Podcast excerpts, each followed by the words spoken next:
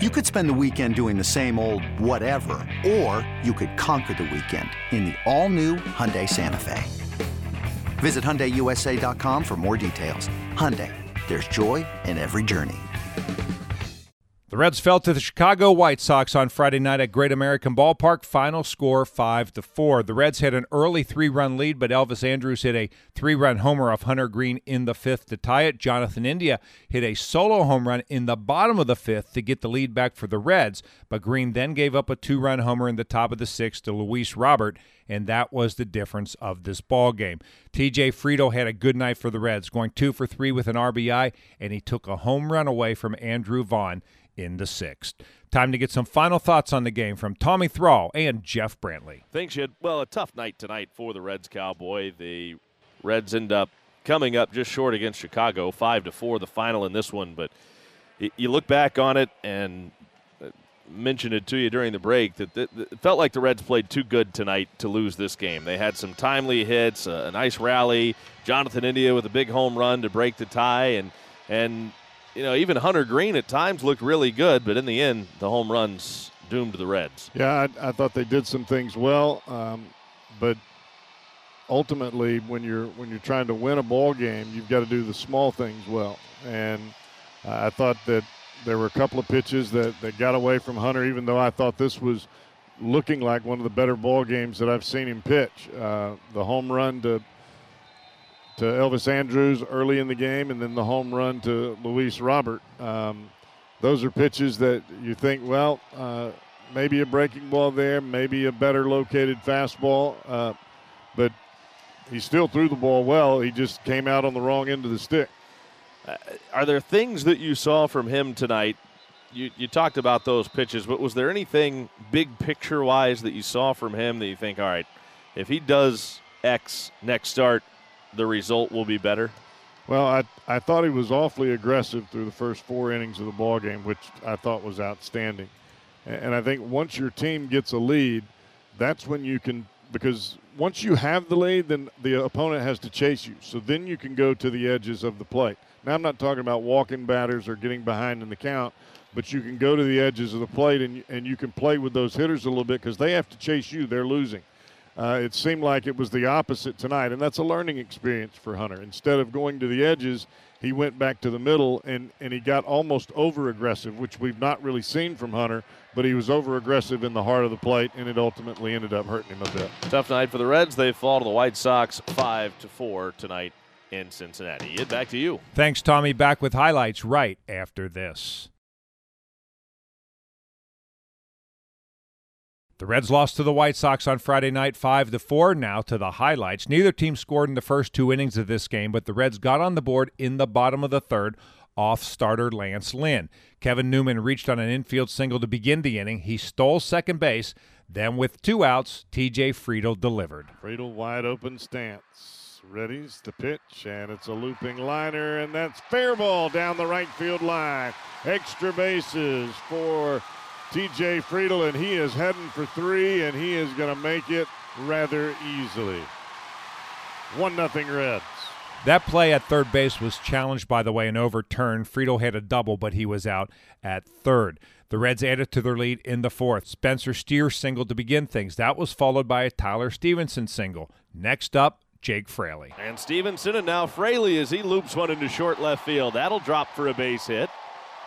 Spencer Steer will score from third into second base. Stephenson, that is three straight singles to start this Reds fourth inning, and it's two to nothing. After Henry Ramos struck out, Nick Senzel made it 3 0. Deal one. He swings and lines it to left field. That's a hit. Stephenson headed for third and being waved around.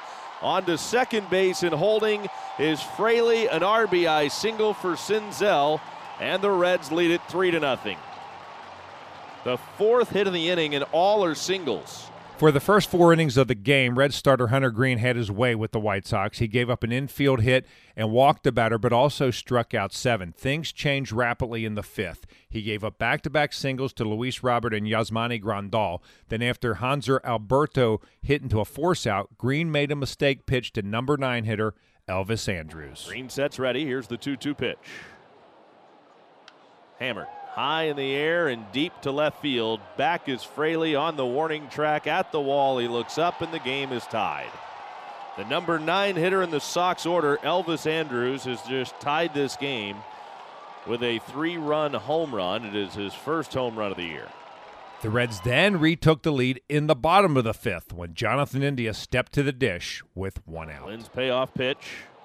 And India swings and hits a fly ball, well hit, center field and deep. Robert back at the wall, looks up.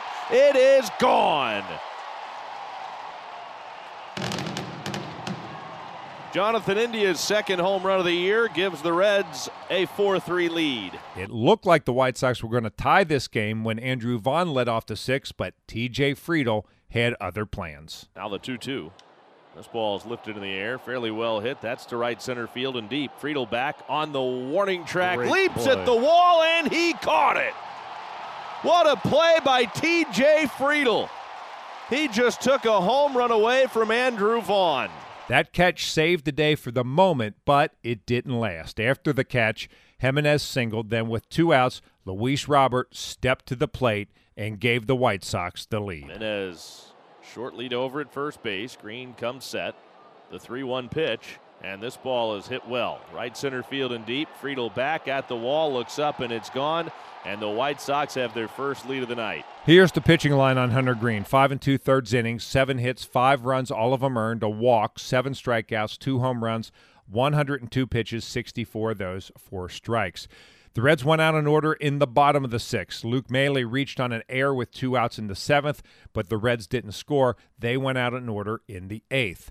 Reynaldo Lopez came on to pitch the bottom of the ninth for Chicago. He walked Jake Fraley to lead off the inning. Next up was Henry Ramos, and this happened. Off the bag at first base, Fraley, the right hander from the belt, deals the 1 0 pitch. And Lo- or, uh, Ramos loops it into short right center field. boy. and that's going to be caught by Robert. Fraley thought it was going to drop. They throw back behind him and got him. Jake Fraley is doubled off of first base, and now two men are out. Nick Senzel then struck out, and the game was over.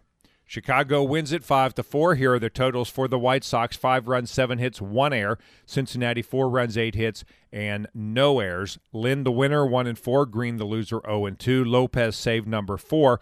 Home runs in the game for Chicago. Andrus number one, Robert number seven for Cincinnati. Jonathan India number two. Two hours thirty minutes, twenty three thousand four hundred and sixty seven at Great American Ballpark. With the victory, the White Sox are now 11 and 22. The Reds fall to 13 and 19 with the defeat. Time to hear from Red starter Hunter Greene. Um, it's it's kind of a weird, frustrating night. Uh, I felt like my fastball, even though the velocity was there later on in the game, and when I came out, it didn't have the same jump to it.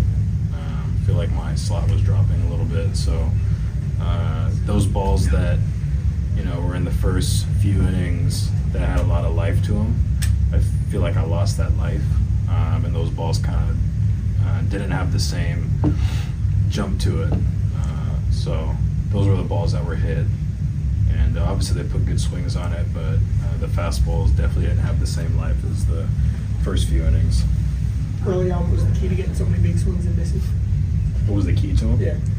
Uh, just a constant mix and being able to expand when I needed to and get to the hands when I needed to, and um, just a you know a good mix of pitches. It seemed like you didn't throw a lot of first pitch strikes early on, but you threw a lot of strikes. Was that kind of an odd departure for you? In a way?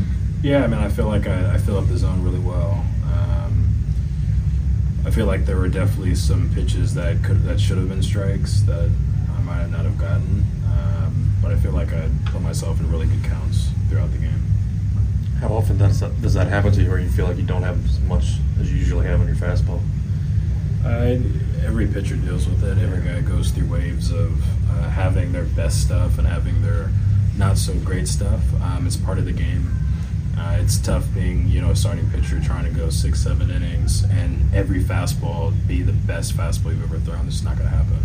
Uh, so, you know, I, I think it's important to, to recognize that, be able to check yourself mechanically on whatever those cues are for yourself, and uh, try and get back on track as quick as possible. Saturday night, it's game two of the three game series, as left-hander Nick Lodolo goes to the mound for Cincinnati. He's 2 and 1 with a 6.16 ERA. Right-hander Mike Clevinger will pitch for the Sox. He's 1 and 2, his ERA 5.56. We're on the air with the pregame show beginning at 6:10. First pitch is scheduled for 6:40. And once again, the final score on Friday night. The White Sox beat the Reds 5 to 4. And I'm Dave Armbruster with your Reds game recap.